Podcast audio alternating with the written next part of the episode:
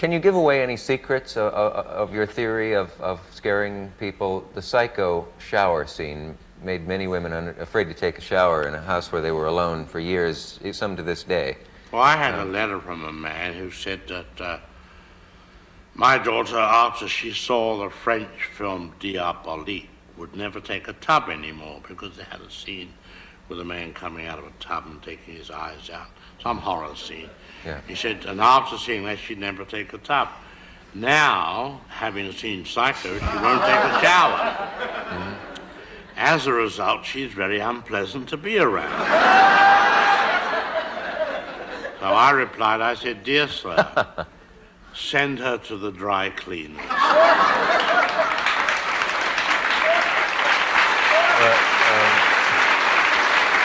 Um, Lucky you! Best 36 holes in golf.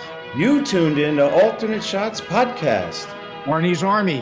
where we talk about golf, Marquis, Sandys, poker, Bond, James Bond. horse racing, I'm all in. great movies. Alfred Hitchcock. We have no script. And down the stretch they come. We're glad you joined us. Frankly, my dear, I don't give a damn. Whoop. Let's start again. What sort of a childhood did you have? Were you interested in movies way back? Not really. Not interested in them now, actually. It's a way of making a living.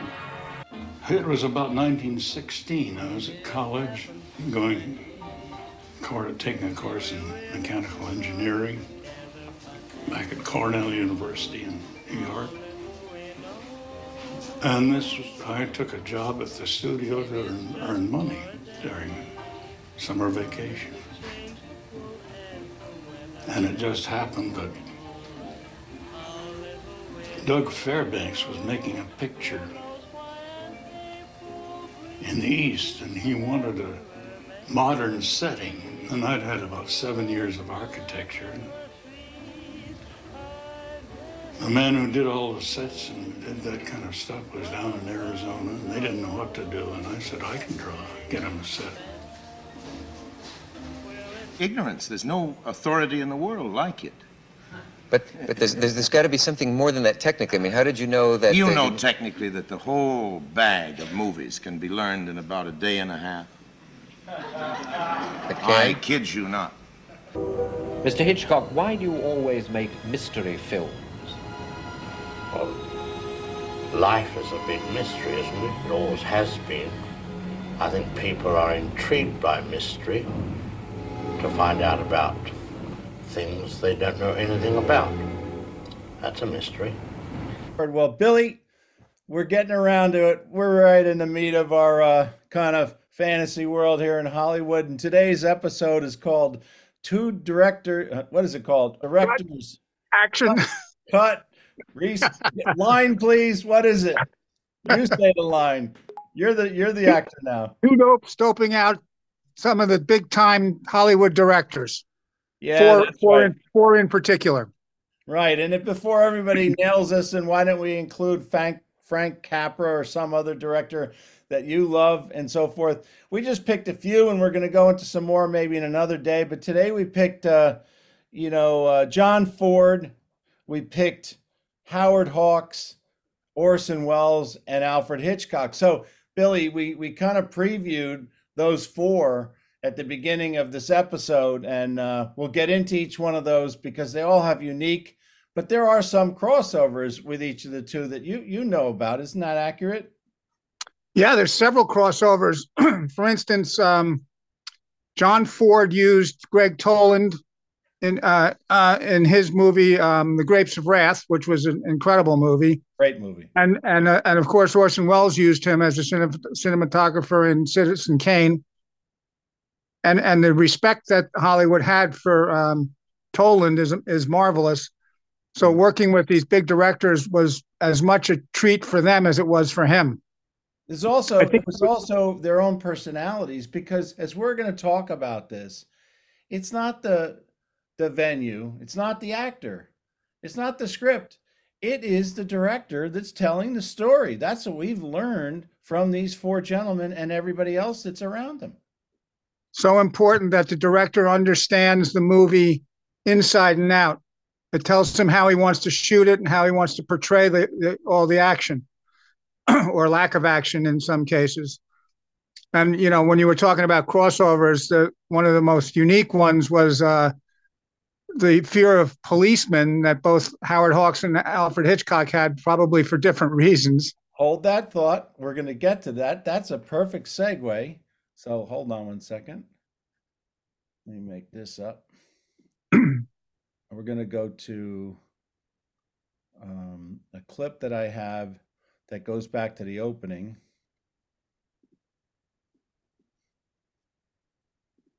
I'll probably get the pronunciation wrong, but I believe your real name is Sean O'Fean, is it, or Fine? Hold one second. Bear one second, Billy. Yep. I have to share that. Okay, here we go. So I'll introduce this when we get it up.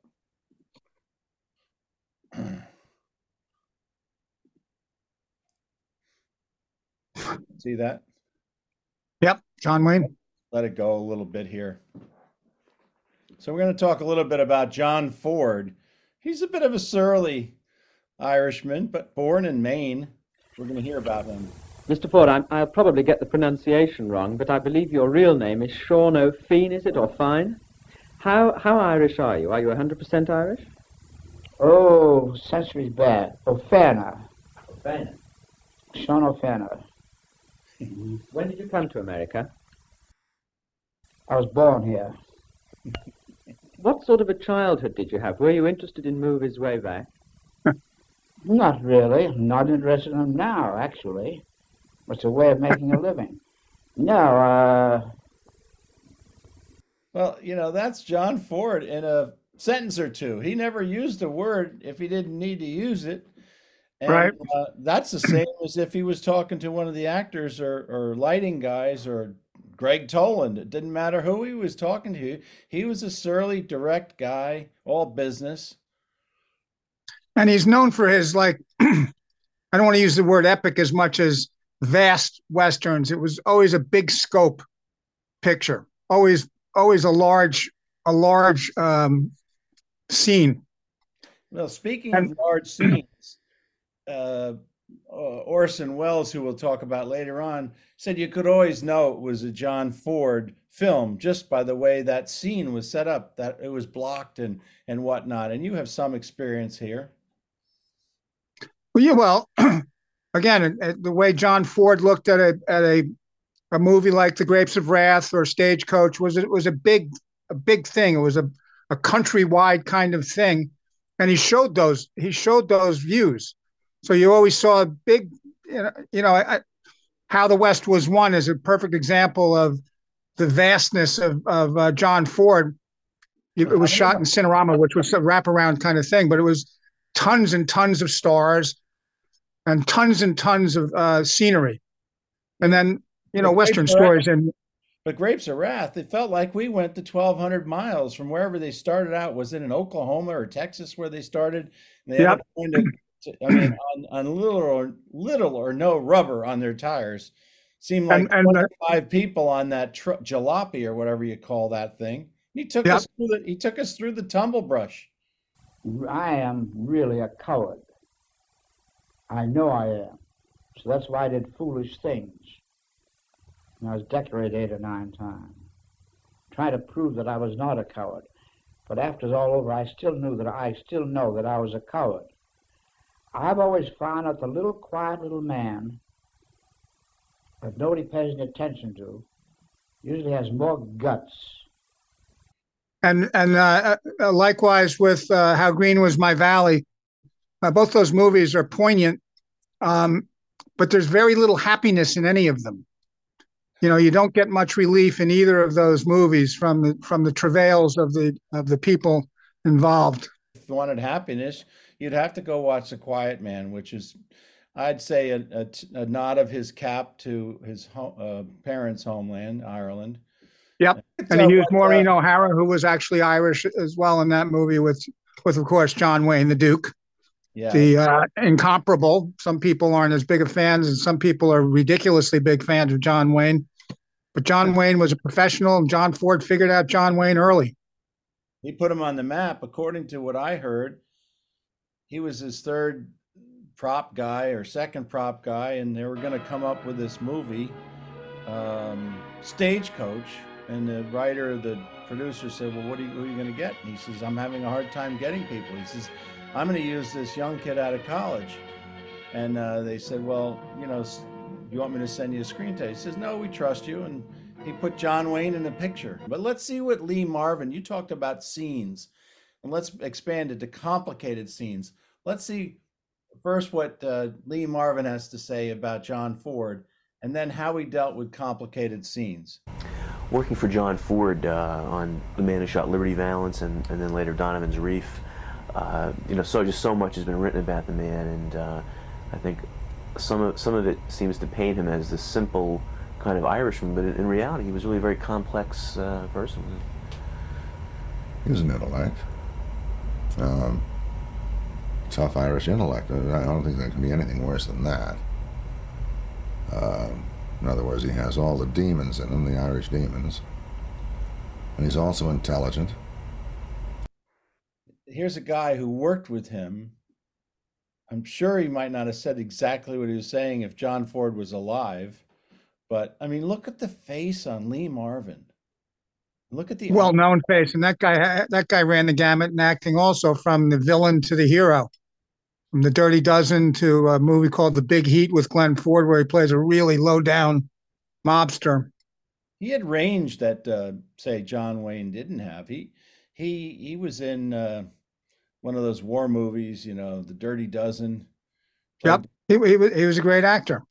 He tells a story about John Ford saying, "Okay, we're going to do this picture. I want you to come do it." He said, "Well, okay, but it's my policy to read a script and um, before I commit to a picture." He said, "Well, don't you want to spend eight weeks in Hawaii in the summertime?" Yeah. He said, "Don't don't, don't you want your children to get brown like beans?" Yeah. Yeah, I'll do the picture. And that was That's enough of the script for me. That was Donovan's Reef, and it was John Ford's kind of aloha to all of his buddies. He invited all of his buddies to do this film. It was like a you know spring break in the summer in Hawaii, paid by the producers, and all these guys had a had a fun time. Let's go to the point I said earlier about how John Ford, who I thought was brilliant, but how he set up a complicated scene. This is fabulous. And uh, when the script is written, etc., if there was ever a difficult scene, he'd always shoot it at the end of the day. so uh, he- he'd break for tea about four. And he'd say, all right, now we're going to do this scene. So, you know, walk through it, put the marks down, and go for the first take. Now we're all set and all juiced and ready to go, right?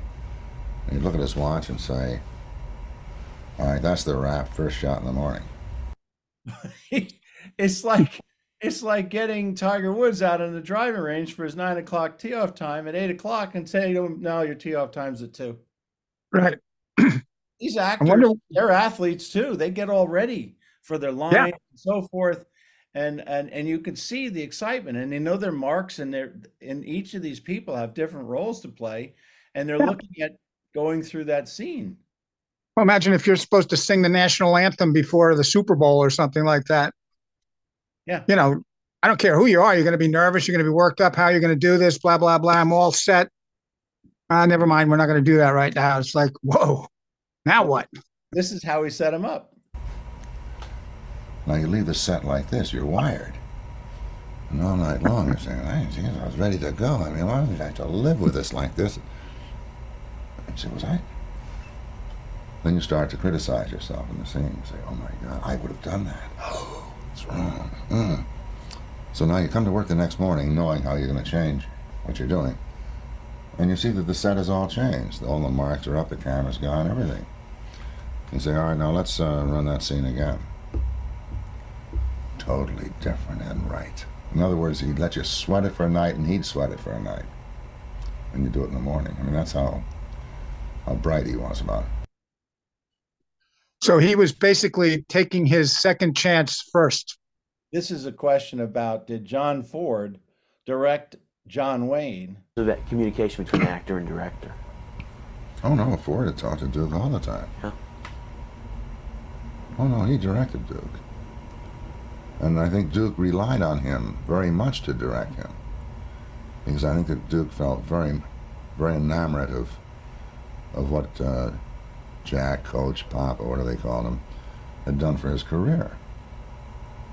Because he'd say, "Oh, don't do that, Duke," and Duke would go like that and do what he told him to do, and boy, it was just brilliant.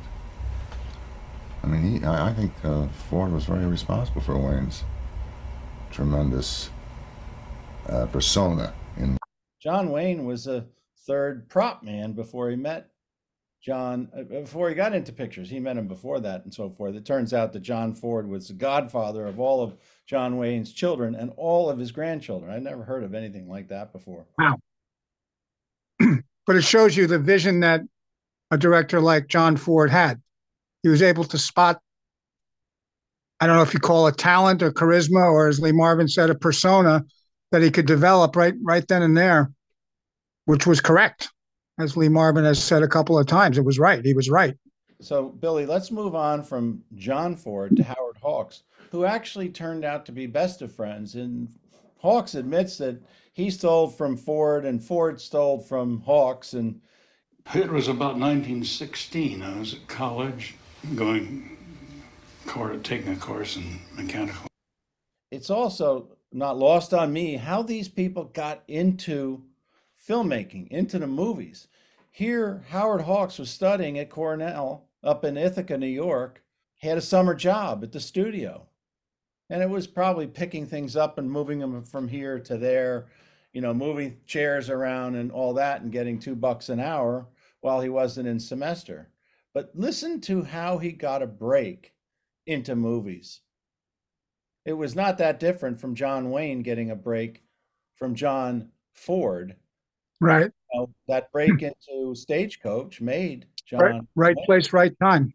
engineering back at Cornell University in New York. And this was, I took a job at the studio to earn, earn money during summer vacation. And it just happened that Doug Fairbanks was making a picture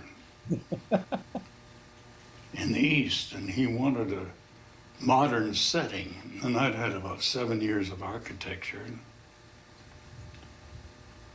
The man who did all the sets and did that kind of stuff was down in Arizona, and they didn't know what to do. And I said, I can draw, get him a set.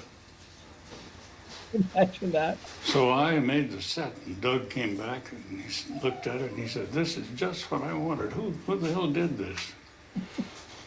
And they introduced me to him. He looked at me and he said, "You look like you might be a pretty good athlete." I said, "I am." What do you do? And I said, "Well, I'm a four handicap at golf, and I was junior champion playing tennis." And, Oh, hell, he said, come on out and play with me this next weekend. We became good friends. This is in the infancy of, of Hollywood too. I mean, you're you're going to start to go from silence to talkies, as they called them back then, and the opportunities were growing. I I assume at all times, and there wasn't as much of a demand as there is now. Like you know, who knows how many people go to Hollywood to to to try and hit the big time now versus then. But it, this just shows you he he and John Wayne both kind of backed into huge careers. Yeah. It's almost like he jumped on the horse and now he's designing sets. Yeah. Wait till you hear the next part of the story. And he was going through a, the courtship stage with Mary Pickford. And he said to Mary, why don't you put Howard in as your real property man? She said, okay. And I did a Why couple not? of things that she liked, so she made me her assistant director. Property man, AD. And one day the director got drunk and she said, I guess we can't work any. And I said, why, why don't we make some scenes? And she said, can you do it? And I said, sure. And we made some scenes and she was very pleased with them and that was my start as a director. Right place, right time. That's what I mean. Uh, It's incredible. And he might not have even known how good at this stuff he was, uh, you know, if not for these this confluence of uh, events. He might have been ago- he might have been designing engines. 100 years ago with no social media, he moved through not knowing anything about Hollywood to being in the middle of Hollywood, the two biggest Hollywood people of the time. Right. And- and, with uh, Cha- with Chaplin, the three of them, Mary Pickford and Douglas Fairbanks, Charlie Chaplin, were pretty much the uh, Hollywood. so he's not the first person we're going to talk about today that learned by watching movies. And uh, we'll talk about how Orson Welles at 26 became a director and an actor. Never was a director before, but listen to how he learned. I realized how little I knew about pictures. And I went to see a picture every night, and sometimes two, and sometimes I saw the same one two times or three times. And I went to mostly pictures that were directed by good directors. And I think I learned quite a little bit, and I've got a good memory, so I've had no trouble from that time on figuring out where the camera ought to go, how you, what you should do, and telling a story. Because in my opinion, the director is just a storyteller. And he ought to use the best way photographically and the best way with titles, the best way with action that he can tell a story. Isn't that the essence of being a director right there? There's, he's kind of touching on something that that, that I've been uh, known for a long time. That there's a photographic eye. I don't know if you, what the expression actually means, but someone who knows how to frame a shot, composition, that's extremely important. And you would think, you know, people who can do that think everybody can do it, but everybody can't do it. And you can see that very often if you look at snapshots, you'll see the guy's face and then equal amount of room above his head. It's like that was not framed correctly. You know, when I went into television, uh, as an aside, I was a cameraman. I kind of knew how to frame everything because I had watched TV so many times. But what I never realized was what they call leading somebody. So if you're interviewing somebody, for instance, you don't shoot them square on. You have them one side or the other, depending on which side the interviewer's on. You lead them a little bit. And and like a great golf course, people don't always understand what they love about what they're watching, but there are intricate details involved in that. There was intricate details in the design of Winged Foot that Tillinghast understood that we can learn about, but we didn't know it when we went out there. What we loved about the place was just a work of art. And it's the same thing with a movie, but there's a lot of little intricate things that go in there and and talent that is hidden from the from most people in the world because they're just seeing the finished product. And I think even Howard Hawks is pointing out he didn't know how much talent he had. He just knew he knew how to do this. For some reason, he had an eye for composition and he had a knack for telling a story. Not everybody does. Now, John Ford, Ford was surly, but he still got to the point of the story, the interesting Yeah. bits. Uh, Yeah, and we'll find a lot of that with Hitch too. yeah, it's going to toss up between Hitchcock or Orson Welles or Howard Hawks. Who tells a better story? I mean, there's And they a- all tell them different ways. I think Hitchcock's the best storyteller, but I could be argued that first of all, Orson Welles didn't make as many movies as any of these guys. His famous movie was Citizen Kane, which we'll get to, but they tell a story, and he could tell story after story after story as long as he didn't need a, a break. and He could just keep going on, and they're all interesting. And the way Yeah. he told it, and the people they knew, the people they know.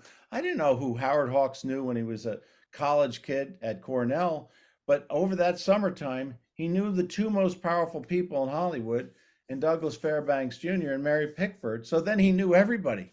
This is Yeah. my guy Howard. This is my guy Howard. Hey, here's my director Howard. Here's my, you know, and on and on Yeah. and on. So he got an a- immediate respect.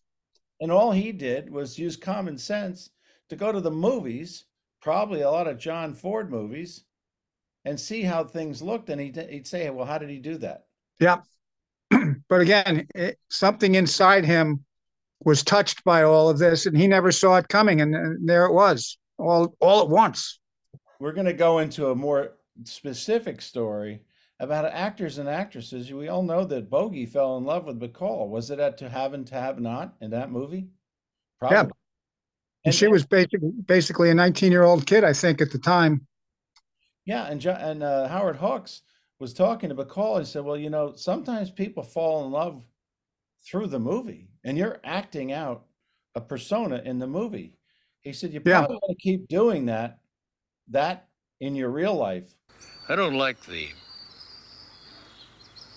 very feminine girl who's in pink and baby blue and curls and prim and everything. They don't interest me at all. I like an honest, forthright girl.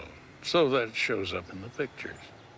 When Bacall fell in love with Bogart, and he with her, and she told me about it. I said, I'll tell you one thing. I wouldn't be surprised if he wasn't in love with the girl in the scenario. And if I were you, and if you're smart, and if you love him, you better keep on acting this way all the time. That's the crossover between life and acting in a real scenario. I'm- You, you see it all the time in Hollywood. you know, actor mar- marrying actor. Um, and you also see them breaking up a lot. But Bogey and Bacall made it the whole way. You know, that's rare out there. Kurt Russell, Goldie Hawn, still together after all these years. That's that's rare. You know, some of these Elizabeth Taylor had what eight husbands. You know, so Four or five of them were Richard Burton. Same guy. Couldn't make up her mind.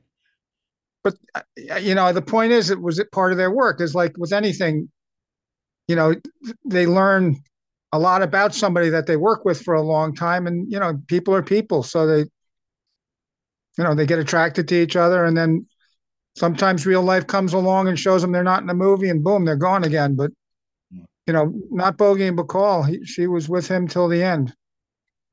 The other thing you learn from these great movie directors and you hear these interviews, you know, what's the single most important thing by being a director or a filmmaker other than the story? The single most important thing is to make money. Of course. So budgets become important, and you know sometimes these days, like a movie like Mission Impossible, you could, you know, how much money does it cost to make one of those movies, or or the James Bond movies? You know, but some of these old movies, the budgets were not that big, and and they were very successful because they were either parlor mysteries, and it was all done with cameras and acting, and not special effects, and you know Hitchcock managed both ways. He, you know, he could keep you entertained on a lot of levels from climbing up Mount Rushmore or hanging from the Statue of Liberty, you know, to Dial M for Murder, where it all takes place basically in an apartment room. So you're giving a little glimpse into, and we're gonna we're gonna uh, come to a close on this episode, the part one A of great filmmakers, great direct, great Hollywood directors, and we've talked about John Ford and Howard Hawks, and uh, John Ford made over 145 films, and Howard Hawks made 40. So there's 185 films. If you haven't seen a Hawks or a Ford film, start with Stagecoach with John Ford or Grapes of Wrath. Grapes of Wrath, and who did uh, who shot Liberty Valance? So that was And who shot that's Ford also. the And man who shot Liberty Valance. And in Hawks, we got to tell you about having ha- to have and to have not. Yep. Any other? That's Bogey and Bacall. That's Bo- uh, Lauren Bacall's start in films. And Bogey at his best was, you know, after Casablanca and, you know, Bogey had, uh, you know, established himself as a, you know, great kind of hero, tough guy, smoking cigarette, little, you know, smart hero. Very, very popular at the time. That's the look we're looking at right there. Well, that'll be a wrap for this episode. Um, so thanks a lot, Billy. Really appreciate it. Yeah, that was fun. I love the, I love these movies. would rather be a filmmaker than anything else that I know. Well, because uh, in a Western, you get outside, out in the desert, out in the uh, outdoors, and it's very pleasant to work. And also, I enjoy working with John Wayne, and John Wayne has been in all the Westerns that I've made. And And we like each other, and it's very easy to work with him. He just says, What do I do? I tell him, and he never says one word. He just does it. And Cary Grant is the best comedian. So that I, in making comedies, I've only used Cary Grant, and I make it easy for myself. Why are you laughing? Uh, uh, well, at least we have the laugh to add at the end. Right. We're we've gone from 12 handicaps at this to 19 handicaps in just a week. That, that's what happened. Somebody changed my grip, and the next thing you know, I can't do the podcast anymore. I felt like I was in the first row of the uh, first pew at church, right during the sermon. and your brother was poking My you. brother, my brother was making me laugh. Thanks for joining us Casper. today. Billy We Harmon, really appreciate your Double feedback. Indemnity, And please Arky, subscribe to the Two show. Router, Hit him hard Job. and hit him off. That's 36 holes.